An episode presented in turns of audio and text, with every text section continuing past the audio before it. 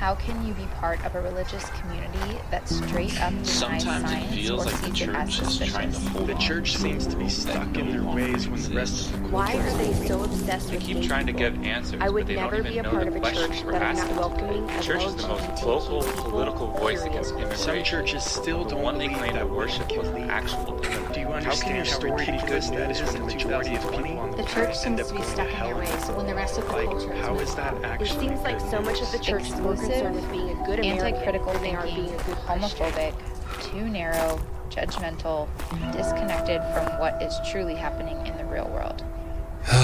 the church needs therapy. Welcome to the newest episode of The Church Needs Therapy. And today, our very, very special and dare I say, distinguished guest is Dr. Mark Labberton. Dr. Labberton is the president of Fuller Theological Seminary. He has been ordained in the Presbyterian Church and he served in pastoral roles for 30 years prior to coming to Fuller. Does that work in the Presbyterian Church where like are you still technically ordained even though I am, yeah. Okay. Uh-huh. still ordained and most recently he was a senior pastor of First Presbyterian Church in Berkeley, California for 16 years. I'm going to cut off my intro for one sec. 6 or 7 years ago I was at a coffee shop here in Honolulu in our neighborhood in Kaka'ako. And I met this woman who was an anthropology professor at Hawaii Pacific University here. Did I tell you that story? And she tells me, "Oh, like we start talking and we're, you know, just talking about Yeah. what we do." And I tell her what I'm doing with Imagine in the neighborhood, talk about Fuller, and she says, "You know, I've I've struggled with going to church. I struggle with anti-intellectualism. Right? She's a PhD from Berkeley, really smart woman, and she says, "But I went to this Presbyterian church around Berkeley." And Mark Labberton was the pastor there, and she says, "Man, that guy is amazing." And I said, "Oh, Mark, I know Mark. Nobody, I love that. even in coffee How shops fun. here in the arts district in Honolulu, your name is still being talked th- about. There we have it. Yep, there we have it. And also, Mark, along with other degrees, holds a PhD in theology from Cambridge University. And for, for perspective and context, Dr. Labberton is committed to strengthening the intersection of the academy, church, culture, and really brings to the, his presidency a deep desire to enact justice, love, and grace on both a global and a local level. He's written multiple books, including The Dangerous Act of Loving Your Neighbor, Seeing Others Through the Eyes of Jesus, and The Dangerous Act of Worship, Living God's Call to Justice. He's married to his wife, Janet Morrison Labberton, and has two sons who are like 32 and 26 ish right now. That's right. Okay, I did some math from a really old bio. I was like plus seven. At Fuller, we don't really do math, but I do have that right there. I can say so much more, but Dr. Labberton, thank you so much for taking the time to be with me in the interview and also the people listening today. Well, it's a, a joy and an honor. Thanks, Kevin, for having me. Yeah, let's, you know, there is this moment we find ourselves in, right? As clergy, as leaders. And there there's this consistent refrain said different ways of people are searching for life after evangelicalism, right? People Right. call themselves the new evangelicals or ex-evangelicals. And many folks are walking away from the church as so many people have known it for a while. And now, while it's easy for someone to give a flippant response of, oh, well, they're just, you know, they're just leaving the faith and they're just leaving Jesus, I think there are other ways of seeing this moment. And if we zoom out a bit, what do you see in that larger spiritual shift that seems to be happening for so many around us? Yeah, it's a great question and one that I do spend a lot of time thinking about. I do think that in many ways they're simply giving us a diagnosis of the state of the church. Mm. So I receive it as a diagnosis uh, that says, look, th- these are the issues, these are the crises, these are the disconnects. And uh, there's all kinds of things that are underneath why they would offer that particular diagnosis. But the fact that it, it is so common and the fact that it's so pervasive of, across generations, but especially true of younger adults and teenagers, Mm. uh, it's, it's, it has to be taken seriously as a real diagnosis. So rather than pushing it away as though, well, that's their problem, I'd much rather receive it as a helpful critique of the state of the church.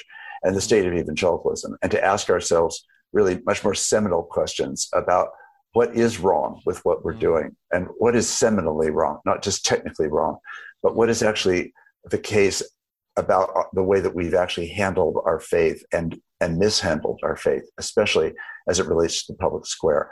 So I think that uh, in many ways, the, the evangelical church, not only the evangelical church, but the evangelical church is an example of burying the gospel inside the church and encrusting it mm-hmm. over over hundreds of years with a kind of wrapping of the ecclesiastical industrial complex, which mm-hmm. comes in all kinds of forms, but fundamentally keeps the gospel still buried beneath structure, culture, limitation, boundary, etc., rather than the kind of electricity of life and ministry that Jesus himself obviously was and is the source of still today.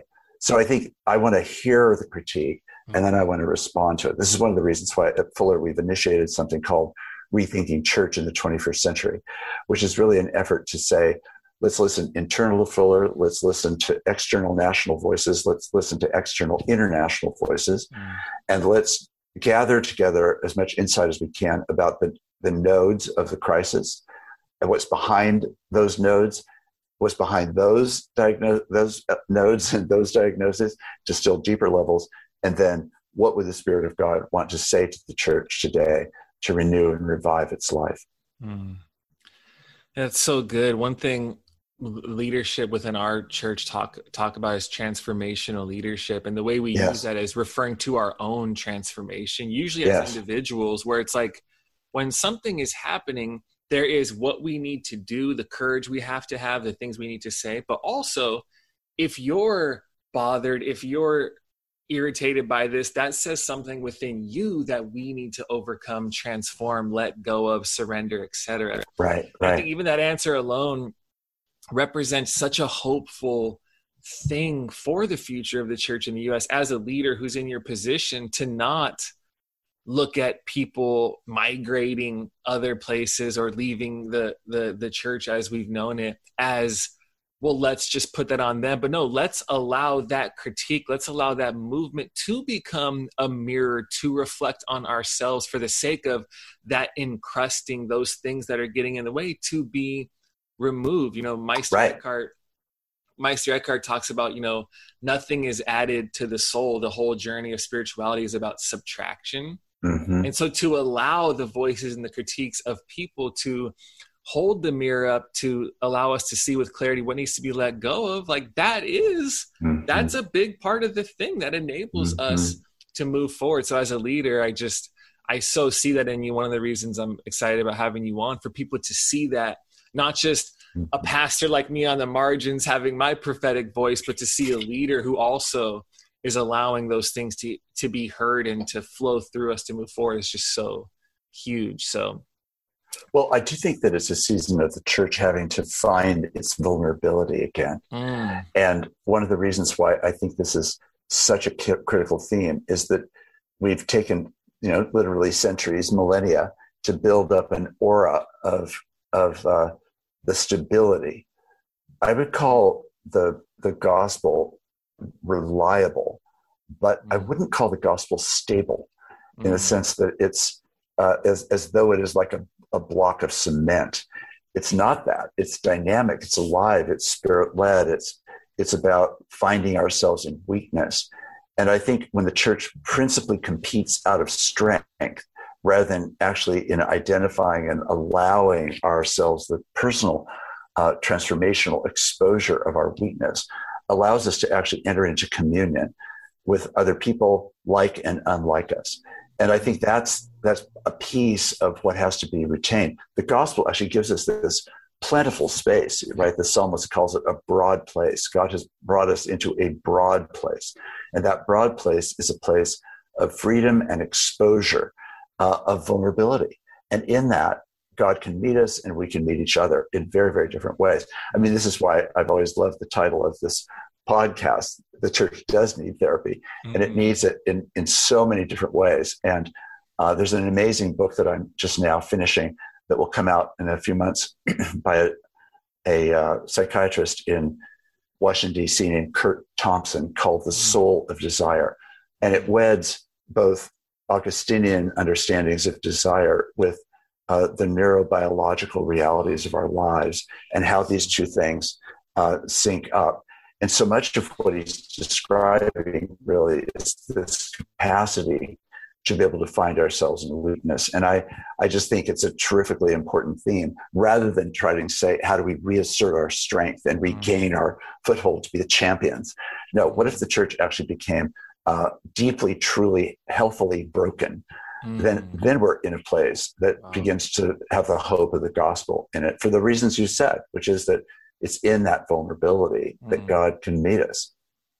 Yeah. And despite the climax, the shape of our narrative being death and resurrection. Right. I do seem to hear clergy people and people praying more often they love referring to God as almighty and very it's very rare you hear prayers to the all vulnerable God. Right, right. We also right. see on the cross. That makes way for the kind of might that looks very different from the one that's self asserting. It's the right. one that flows after. Right. Broken in that vulnerability. So Right, right. Well, and that's where I think we we reach a really different setting in understanding the meaning of our faith, right? We've built a triumphalist faith in the face of, of overwhelming powers. That's understandable. So it's understandable that we want to to find power for our lives. But on the other hand, uh, I would say that the purpose of worship is really to reorder power in our lives. Any exercise mm-hmm. communally or individually in worship is about remembering who who is God, who's not God, who who am I in relationship to the power I hold in relationship to others. The Philippians two call to imitate Jesus in the capacity to lay down power rather than to serve it.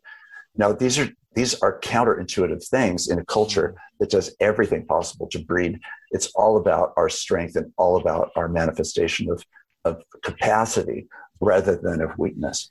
Mm-hmm. And, you know, I often have felt as a president in this long period of time of change, which predates the pandemic, but certainly has been intensified in the pandemic, to realize that I am only at best partially gifted to be the president of Fuller. Mm-hmm. I'm not comprehensively gifted to be able to do this job. And there are daily reminders to me just how ill suited I am to the role that I'm in. I don't, even want, same, I, don't, I don't even want to know how many little reminders with the role you have. I don't even tell me that will be too much. They, they're a bounty. They are a bounty, I can assure you.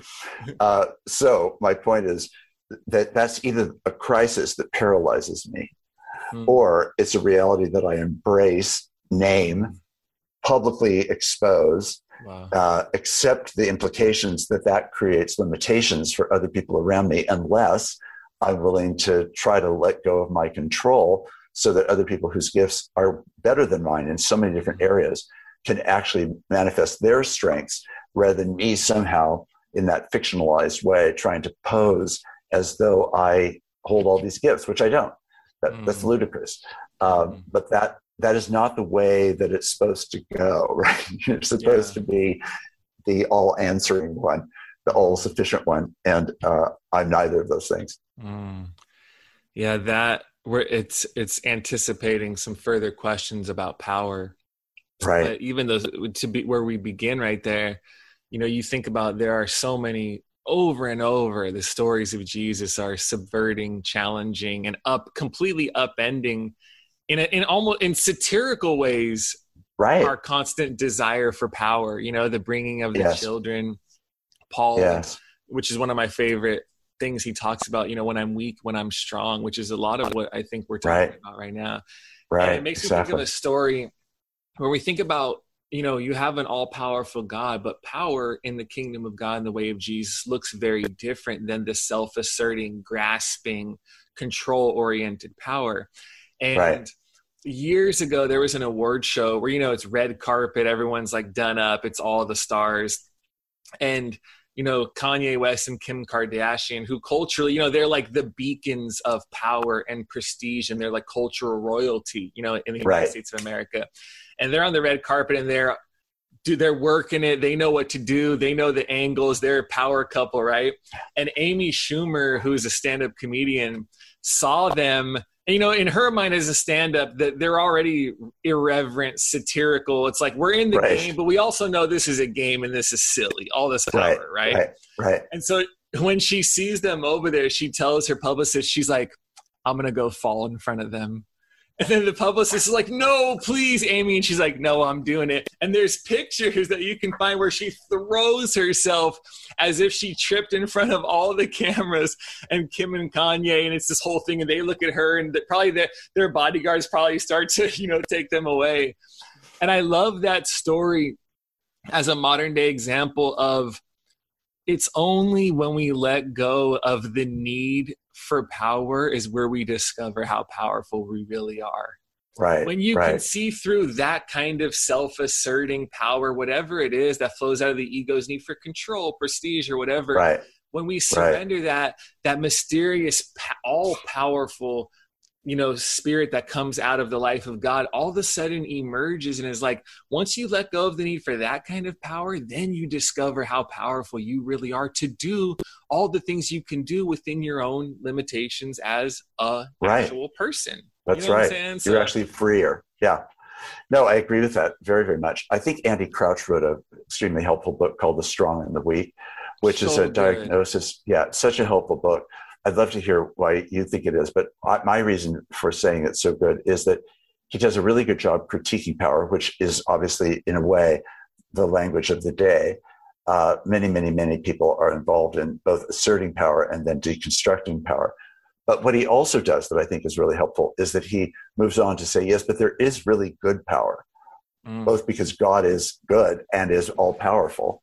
So there is good power, and we are meant to express good power. But the good power is a power that's free from the unnecessary ego entanglements and the unnecessary biases that are part of, of the way that we've been cultivated and, and nurtured as a child and Mm. as a as a young adult and and as an older adult all of those are patterns of formation that can make us have very distorted images this is why the church is trying to figure out how to get power back Mm. and the and the the driving front edge of the evangelical crisis is among other things about how some people want to get it back in a kind of quote nostalgic way which idolizes and idealizes a past which was never deserving of being idealized or idolized Mm. and it's unachievable it's literally unachievable and what's greater than that crisis is the crisis that it was never god's intent that it should be that way anyway so Mhm. it's it's a very deep issue. And this rethinking church effort really has to take us back to places that we just don't want to go. It sounds like it's all negative. It's not negative. It's ultimately incredibly life-giving for the exercise of power that brings life and doesn't take it. What about you? What what was it about andy's book that really caught your attention? Yeah. Well, you, first of all, for people listening, Dr. Labberton is, you know, a president, a scholar, all those things, and he is like one of the most pastoral people I've ever met in a sincere and genuine way. I still will have told people, you know, I'll be on a email years ago where I'm just on Google, like checking my Gmail, and all of a sudden it's like Google Chat, and it's Dr. Labberton. He's like, "Hey, Kevin, how you doing?" I'm like, "Don't you have a lot of stuff going on? Like, why are you even asking me? I'm pretty sure you have like this meeting and we have that budget thing and but to still have that sense of space and care to do that always amazes me. So you can see even by the question he asked me he, he he's always he always knows. He's always sensitive to other people. Well i just think one it's a short book. So back to andy crouch's book strong and weak for people. Yeah. one it's a really short book. So i think it's one you can give to people you know well. Yeah.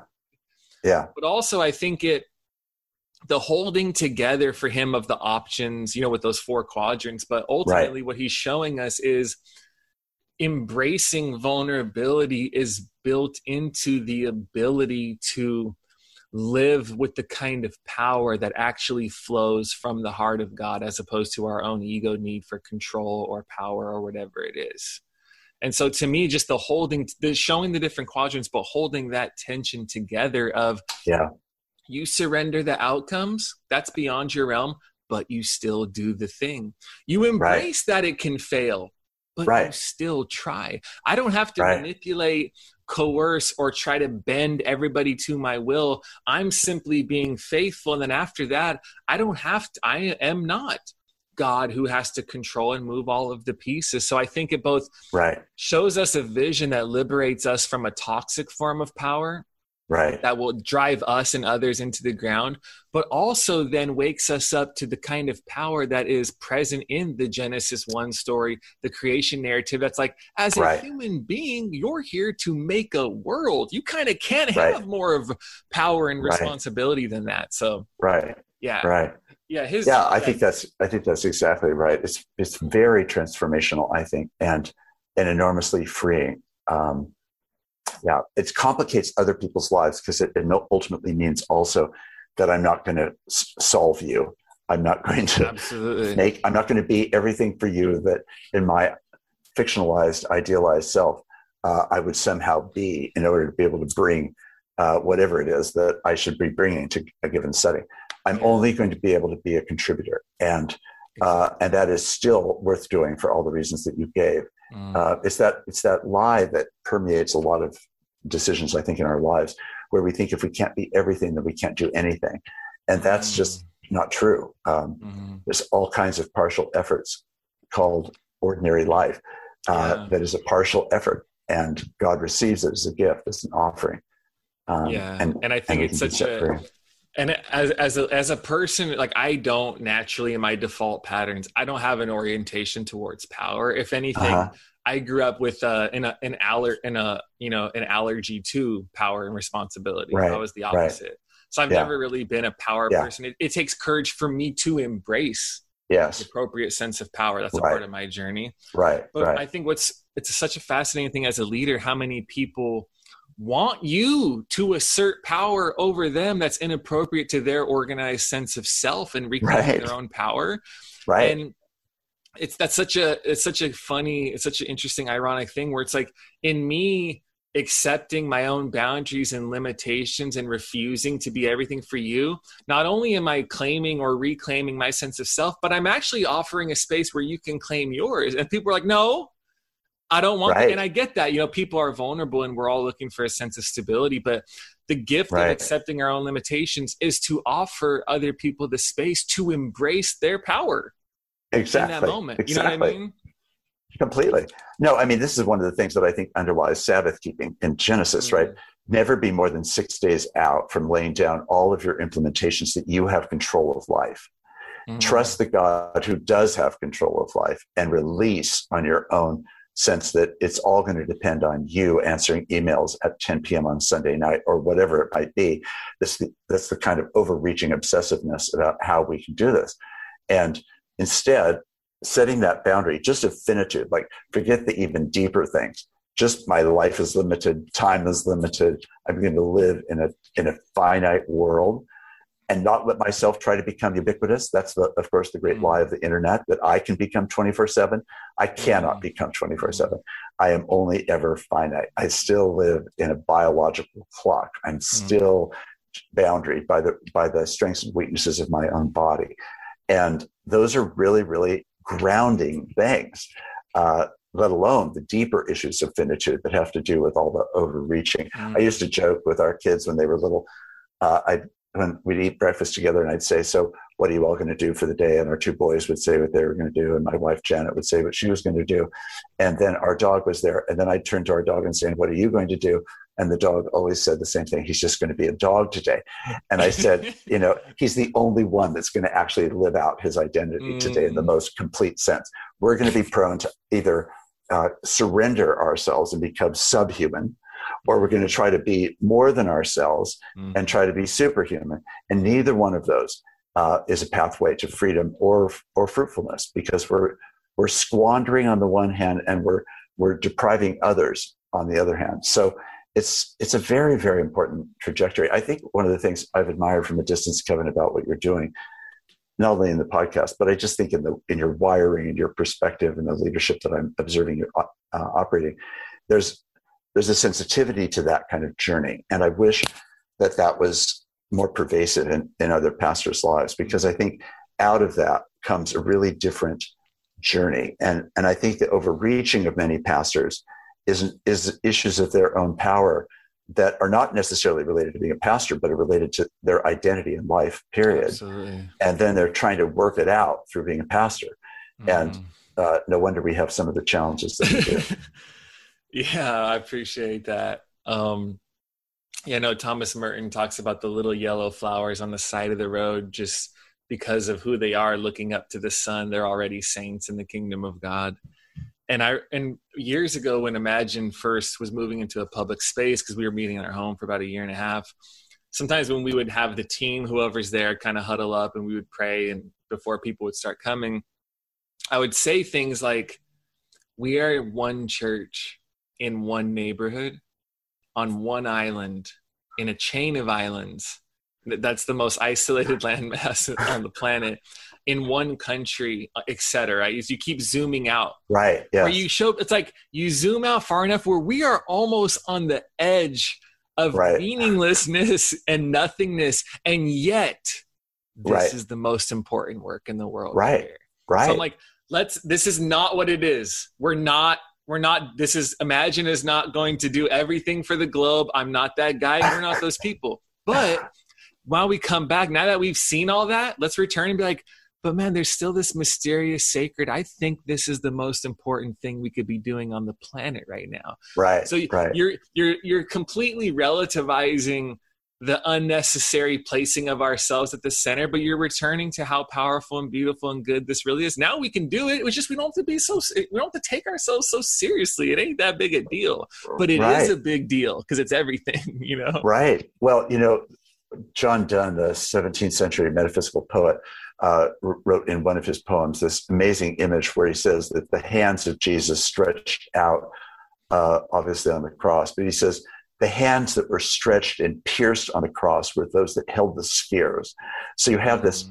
image of it's everything that Jesus alone offers, mm. and then it's the most specific thing. It was it was his literal physical hands in a place and time where that actually granularly all of that cosmic reality becomes present and powerful in the death and resurrection of Jesus, life, death, and resurrection of Jesus. Mm-hmm. And and it holds, I think, just exactly what you've said. So we follow Jesus's hands. When you do the full zoom out, Jesus holds all of that. Mm-hmm. And when you zoom in, Jesus is present in the middle of all of that. And he's the mm-hmm. same at whatever distance, like the focal length is never out of focus. And um, that's a pretty astounding affirmation Absolutely. of the character yeah. of God. That's the that's the co- the cosmic and the concrete. Right. Holding yeah. that together for all of us is at the heart of like one of my like joys and gifts and offerings. Like I don't know if you know. I don't. Do you know like Dan White Jr. Uh-huh, J.R. Yeah. Woodward? Yeah. Well, Dan yeah. moved to Puerto Rico, and he. uh-huh, yeah. I thought I heard that. Right. Yeah, he's starting Kineo. It's a a retreat center, a healing place for like burned out like pastors, leaders, etc. And Christine, my wife's actually on the board. Uh huh. Nice. And yeah, I think the the holding together of you know the cosmic and the concrete for me like when i have relationships with friends who are leaders and pastors like say into their 40s i'm 36 I'm like, I go to them for organizational stuff. You know, I'm like not wired that way. So they guide me infrastructure. Like, Kevin, don't like when I'm young, like, don't take the tithes like this. I'm like, okay, I didn't know that was dangerous or whatever.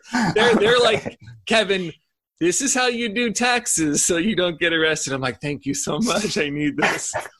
But for me, what the gift I feel like I have to offer and, and I love is like, there is a way to do what we do without letting it kill you, without uh-huh. Allowing it to completely rob you of joy, your ability right. to marvel at your children's growth, your ability to laugh right. at the sunset with your wife and be like, well, that per-, because you can easily because when you lead together, it can be like, well, they're doing this and we have to do this. It's like, hey, uh, yeah, all that is happening, and that's not mine to do. They're okay. They, I'm not everything, right? And right, that's always right. my heart, even with Kineo and what they're doing and what, what Dan and them are doing, and my wife's a part of it. And for me in my life with people, I'm like, there's so many people who do the other stuff so much better than me, and they're great friends to me. But I'm like, the part that allows you to do this and remain human, yes, full of joy and Yes, not take yes. yourself so seriously, even while you Yes. take the work seriously. right That's always been like, oh, that's kind of what I get more on a on a natural level is doing that Right. stuff. Right. know? And right that's always what I care about for leaders because I so believe in the work and I know how challenging it is. Obviously, you know too more than I do. And I'm like, I want you to know just as deeply the thing, the joy, the depth, the living water that you're spending your life pouring out for others. Because I'm like, and if if you're not doing that, like we that you we have to move into the second half of our lives well and not you don't sacrifice Right. your health you know and your well-being Right. they're, they're, they're, they grow together your work and your ability to be in awe and enjoy all this So, right right yeah Well, what you, I love the way you started what you just shared because you said, I have this gift to offer and I love it. Mm. Now, that's a, that is, I just have to say to anyone listening to this po- podcast that, uh, that that is an amazing combination. I know what I have to offer Mm. and I love that I get to offer it. That's, that's the sweet spot, right? That's what we're, that's what we're straining for all of us to try to figure out what is it that we think perhaps we have to offer in a really healthy, defined way, not an overreaching, underreaching kind of way. And then how do we actually learn to embrace and delight in that as Mhm. opposed to somehow spurning it like, well, if I really delight in it, then it couldn't possibly be the will of God.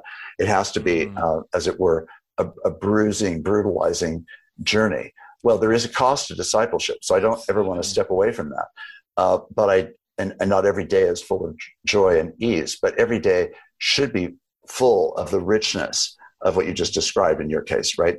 Being Mhm. clear as much as you can about your own sense of how you've been made, what God has uniquely given to you, and then how you offer that in a, in a way that is uh, free and open and non-manipulative, non-coercive, uh, and and creates an opportunity for other people to do likewise. I mean, I think I don't know if Kevin you would own this or not, but my sense of you is that you're you have artistic instincts just as a person in the world, Mhm. and uh, and you do that with words. You do that with with I think the way you even think is is much more um, artistic than necessarily linear, and and the linearity is valuable for other, other things. But I'm not a linear thinker either, Right, so right. I have great empathy for people that are not oriented that way.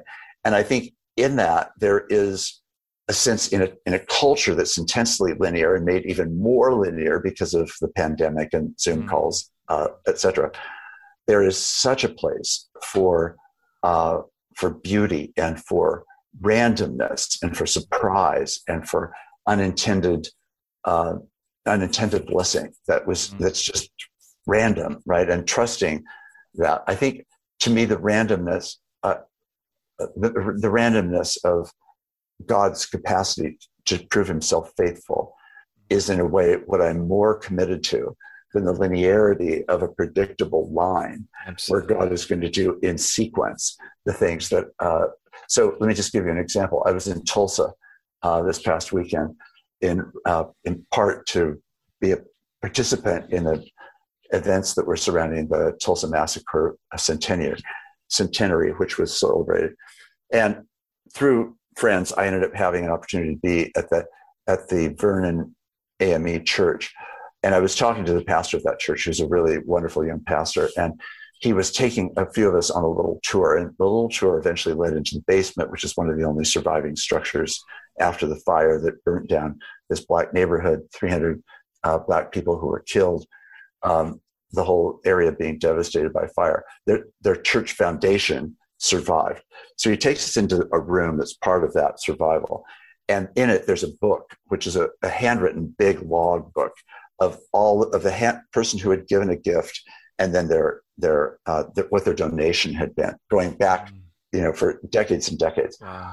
So into the room comes a couple who introduce themselves, and they are one of the heirs of uh, of or the one of the yeah the heirs of one of the people who had been the founding deacon of the church Wow. at its very very beginning. So the pastor opens this big book with all these pages, and he suddenly sees that name on one of these pages, and it turns out that the woman who's standing there and the couple is actually that is her great great grandmother and it, she signs her name and she's and it says 50 cents And suddenly, in that way that could never have been predicted, mm. I mean, there's no way that that could be orchestrated. They are discovering it.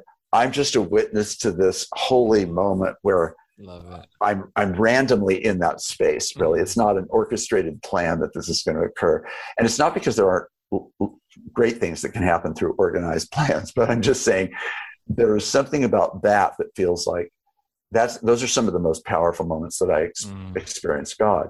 It's in the unexpected moments where uh, sometimes some of the most powerful transformation actually occurs.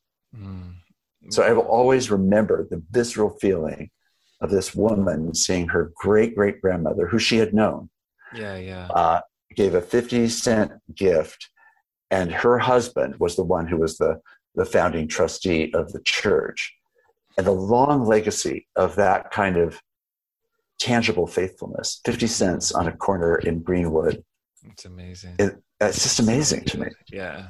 Yeah. It's, uh, that's a moment where you're bearing witness and you're just like, oh, uh, like exactly. Yeah, like the, I love those moments where you it's just like the weight, you know, that the glory, right? In in Hebrew yes. that we're chavod, like it's like a yes. weight, you know, when you can feel the weight of right. the room of you're just like there's something right. happening. It's just it's it's everything that is trivial is muted. Right. Like we're here and right. we know like what this is, you know, and what so, it means. Imagine. So when they were doing some recent, relatively recent excavation, they lifted up some bricks that had never been lifted up in the in since the fire and the, the aroma of the smoke came out from the ground wow.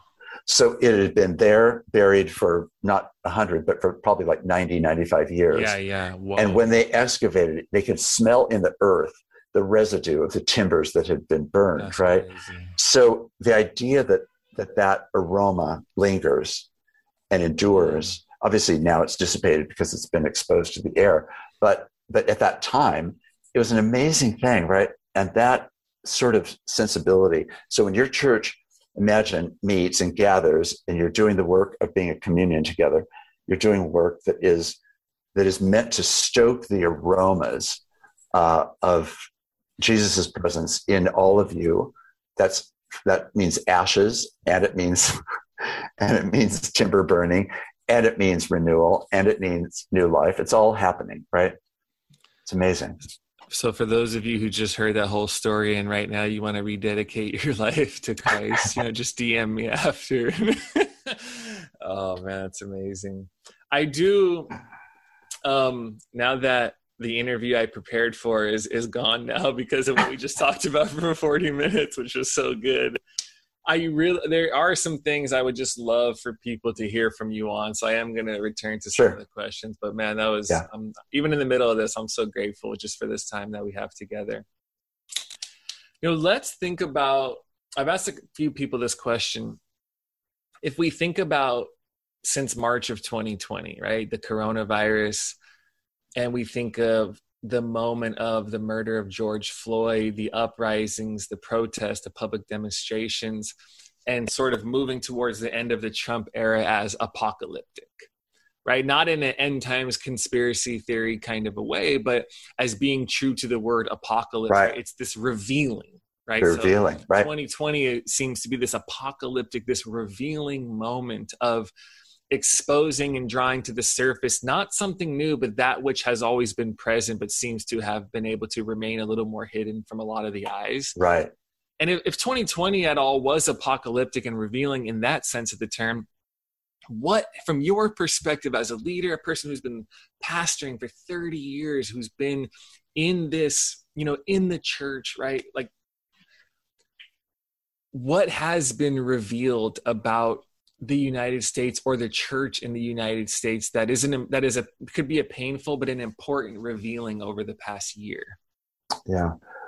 There are so many revealings that have occurred. Honestly, it feels like that's part of what makes the year so profound, right? Mm-hmm. Because it's it's not just one or two or three or four. It's like hundreds of revealings of things that are now exposed, what that were already there, but then more vividly seen sometimes rehearsed because they've been exposed before and then buried again. So, using the massacre as an example, it's not that that has never been talked about, but there's a sense that it, it's revealing has never latched on. It's like a, a, failure of the culture to really understand, name, and own the reality of what this means. Mm. And so it has to recur again and again. So the revealing occurs. It reminds me, of course, of something called the narrative of the Bible, where mm. God's self revealing happens over and over and over again in greater and greater particularity and ultimately in the incarnation. So and, and and humanity and the revealing of humanity's constant resistance precisely to, to that, the revealing. even, even though it's a path towards its own flourishing. Exactly exactly. This is the crazy crazy thing. So so one of the one of the other revealings there's many but i'll give you a couple more. One one revealing to me has been uh, the the danger and threat that's always at hand that we are going to become Sisyphus, meaning that mythological person who's pushing a rock up a hill that just endlessly comes back down on him. And you just repeat that sequence over and over and over again. And how much, how many examples there have been, whether it's about government or power or race, or whether it's about gender, or whether it's about the way that people uh, see or don't see their neighbor, or the capacity to really name and, and identify and empathize, or the ability to gain that and then lose it again, gain it and lose it just over and over again. This is where the patience of God is just completely staggering to me.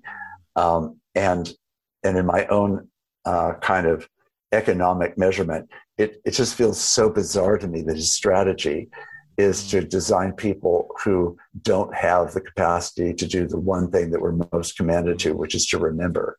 Mm-hmm. And so we keep this cycle going, right? How do you live in that cycle? So, coming back to the project I mentioned about rethinking church, one of the things that's also revealed in this time is the urgency, the, the urgent crisis that's much more profound than kind of numbers sliding and this and that kind of technical problem that's all true. But underneath it, the crisis is what is happening to the gospel and what's happening to the multi generational transmission of the gospel, which has mm. clearly collapsed, in my view, under the weight of churchianity mm. and, and the ecclesiastical complex, which then distances the church from its truest identity. Mm. And then we wonder why people are not interested. Why would they be interested? Why should they be interested uh, if they're not actually going to engage in the, in the core? And are we even willing to let people be exposed to that.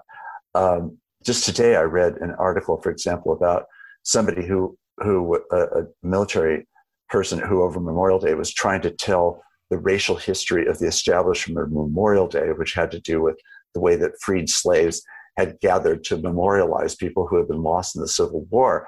And as he was speaking, literally, the guy who had been orchestrating the event had the power turned off wow. so that people wouldn't hear the paragraphs of his speech wow. uh, that were actually addressing its foundations, right? That's the effort that we go to to have the whole thing silenced again, right? Rather than allowing it uh, to to be fully they don't, want, exposed. they don't want to smell the aroma of the smoke under the bridge. Right. Exactly. Don't tell me about that. I don't want to hear it. Uh, that the way he's the, that guy who was the organizer described it. He said that wasn't relevant to what we were doing. It's like mm oh my gosh, I mean, what a cut flower vision of history, right? Mm. Uh, we're just going to pretend that it's just cut flowers and it's all started the day before yesterday um, instead of actually taking it seriously. So there's things about the human, our human nature that bury, forget, neglect, uh, disregard, don't attend, that that reality has been mm-hmm. hyper exposed and whether we're talking about the way the pandemic itself has been responded to in various ways the way that it's tried to be manipulated and all of that which is another whole story the way that it's become a point of such national distortion of our political life and of our social capacity for extended and real con- real uh, conversations about areas of conflict and difference all of those things are the reality of what ministry is. So, mm. uh, so every every time that uh, that we gather, every time that we're with one another as part of the communion of God's people, we're in a setting where all of that is at risk. Like, mm. are we really prepared to do that, or are we going to play a cover-up game again and again and again with greater and greater sophistication, but really a failure to stay attached? This is where you know, I've said we should never be more than five minutes from reading the gospel. so mm. it feels to me like we need the revealing daily again mm. of the shock of the faith.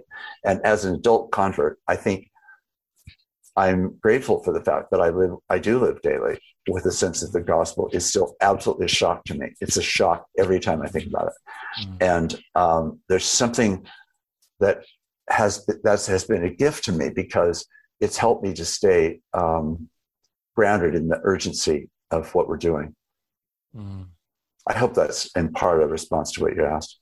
Yeah, yeah. I mean, I think anytime you know we talk when you talk about remembering, you know, the one thing we need to do of remembering and that story of a great and disturbing symbol of large portions of both the church and the country as a whole who don't want to remember. Like that's a huge part of the same thing that's true for us on an individual level in terms of healing. The naming there is no transformation without the naming without the the facing of what's there the feeling of it the acceptance the coming to terms with it. And then a space opens up to forgive and move into a new future. And just like an individual who refuses to pay attention to the shadows of their life they're not going to experience the freedom they want. And it's tragic when you see over and over that happen on institutional levels or even on a national level of people not wanting to look in the shadows. When for me i'm like that was a question i had earlier in, in what i planned where it's what like when i'm asking about power and ask about leaders and there's so much resistance to the naming so much resistance to coming to terms with things what do you think what do leaders what does a country what do people have to lose if they're more honest about the past? Like whether it's our complicity in systemic racism and oppression of all kinds of marginalized groups both as the white church the church as a whole etc like there's so much resistance to taking ownership or acceptance even in our complicity generationally and the privilege we have as a result. Like what do people you've been around leaders for so often what do leaders have to lose if they're more honest about the past? Why is that a point of resistance for so many? Because they feel like they're going to lose everything. Mm. uh, that's what's at stake. It's not it's not a small thing. It's like right. they feel like they're going to lose everything. Their their life their livelihood their identity their stature their womb their mm. uh, their cave uh, etc right? It's it's it's everything is on the line. And i do think that that has to be fully absorbed. That is that is how it's been calibrated. That's a fiction. That's absolutely not true. It's actually the inverse of what the gospel offers us. So it's an example isn't it of, of this duality of living. On the one hand we propagate a gospel that actually is the sole source of our hope which really has nothing to do with my ability to achieve it or earn it. And then we turn around and actually sociologically live in a world which is all about what I do and all about what the people I can get around me to do likewise. And it's in that that tension that the ch- that the church shows its disconnection, its hypocrisy, its its dual messaging, which are in conflict, not just in tension, but in conflict often. And and I think that's one of the major problems. This is why the first book that I wrote was called The Dangerous Act of Worship Living God's Call to Justice. And the danger of worship is that all if you're if we're worshiping the God of the Bible, that is the God who's revealed to be the God who reorients power and and both strips power and and gives power and lays down power, um, then we're in a world that's going to completely reorder our lives. And it's therefore dangerous to worship because if we worship right from the start and say, um, I used to have a little liturgy that I've used in churches I've served where I would say, um, I'm not God. And the congregation would say, You're not God. And I would say, And you're not, and you're not God. And the congregation would say, And we're not God. Mm, and my job is not God. And my, and mm. it was, a, you know, a liturgy that kind of went down that road to sort of say, okay, let's get really clear what we're doing here we're naming the truth. Let's get the puzzle pieces assembled, reorder them in tiers because they are in tiers of, of importance. And today, in this context, we're affirming the reality of the Lordship of Christ, which is meant to then reorder any and all other forms of power. that for the sake of life-giving expressions. Now, when I meet with pastors, as I often do, I'm struck again and again and again by fundamental issues of power which they have not settled in their own lives. Mm. And when we talk about, well, what about this? What about that? Often the very first line of, of anxiety has to do with fear. Mm. Oh, but gosh, if we did that, I don't think that would that our church would really go for that. I'm not sure that our elders would really like that. Those that kind of art that kind of line of, of discussion is super frequent. And I get that. I've lived in those systems. I understand how that goes. But the question you have to work out with your elders, not around a particular issue, but around the big project of guiding and leading a church, is the question of how do we actually uh, do the kind of work together that allows us together to hold a new form of power so that we are giving ourselves. So I remember early in the in the history of being the, the president of Fuller, I think it was maybe one of the first couple of meetings. Fuller had this reputation of being the largest this and the largest that, and I said to the to the trustees, "Does it matter to you that that's a tag that we're the largest? Is that a is that an, a real identity marker?"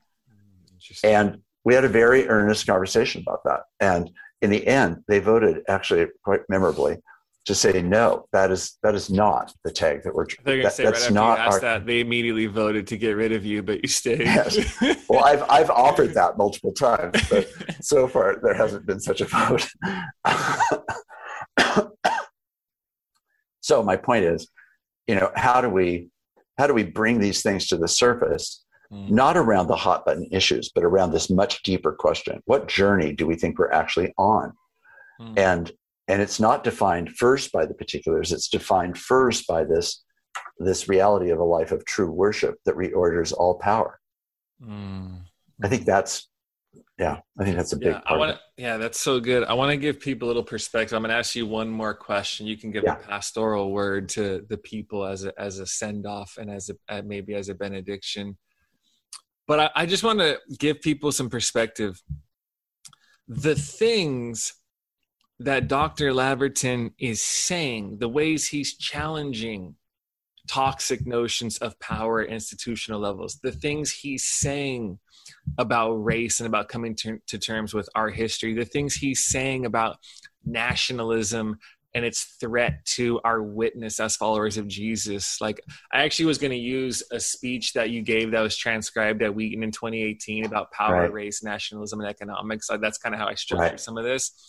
But I just want to, for people to think about that because for a president of an institution, for a pastor, for a leader like Mark to say, like, Dr. Labberton, to say those things, it's not always the most common thing you're going to hear from leaders. I was reading the transcribed speech. I was like, I don't know how he still has a job, you know, after reading some of that. Because these are things the people I'm serving, we talk about. These are things I'm talking about. These are things a lot of younger people or just there's there's things people talk about but usually not the one who represents higher level institutions or you know sort of bureaucracies or structures people oftentimes are like they're the issue let's upend them. And i just want to say that because as we're as people are looking for hope and light and a different way of following jesus into the future a different relationship with power dr labberton as a representation of many others as well is a person who's showing us there are leaders who are willing to risk losing power for the sake of talking about what real power really is who are who are willing to speak the truth that might make people uncomfortable but it allows the gospel to continue to shock us and surprise us at how beautiful and amazing it really is. I just wanted to give that perspective because we are looking for leaders who are willing to put something at the forefront of their minds like the way of Jesus that doesn't that might challenge the bottom line or the order that, of the way things always have been. So you know as we're looking for hope there are so many people ahead that we don't always know that are doing such amazing things as leaders.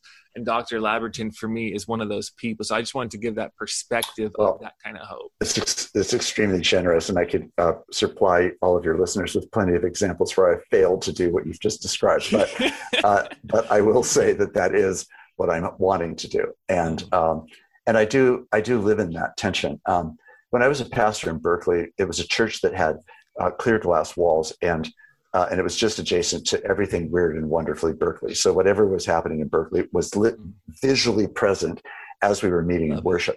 And I often used to imagine in my mind uh, a, a lineup of Berkeley protesters with one huge banner that basically said, "Every week, how dare you?"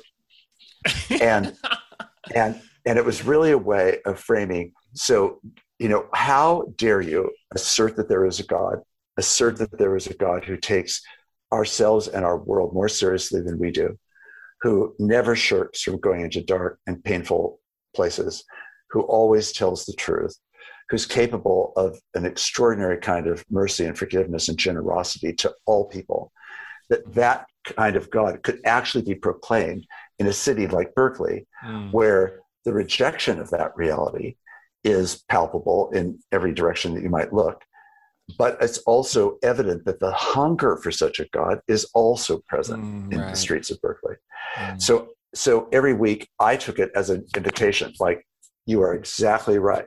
And if we don't add, actually answer that question, how dare we do and be mm. and say these things, then we're failing at our mission. Mm. It's, it's not measured by how satisfied we are with the programming and the buildings and the organization and the yada, yada, yada. It's really, can we answer that question meaningfully? That we can be what Brenda Salter McNeil calls a credible witness. Mm. Not a perfect witness, not an idealized witness, just a credible witness mm. for why we dare to believe and live the way that we do. Mm. Now, if we're if there's nothing there worthy of that engagement, we should just close our doors and mm. go away. I mean, we're just mm. occupying land that's meaningless. Or we take up that challenge and lean into it. And I think I think the crisis that we're in is truly a gift. I mean, fundamentally, wow. rather than a discouragement, I really do receive it as a gift because I think it's an exposure that the church needs to see clearly about itself and then resolutely about the hope that is gratefully uh, because of Jesus Christ. Not uh, that the reality that He gives us is the final word, not the crisis itself. Mm. And that's what we have to hold on to. That's why we need each other. That's why we need the teaching of Scripture. That's why we need to take risks of faith to actually live it, not just think it.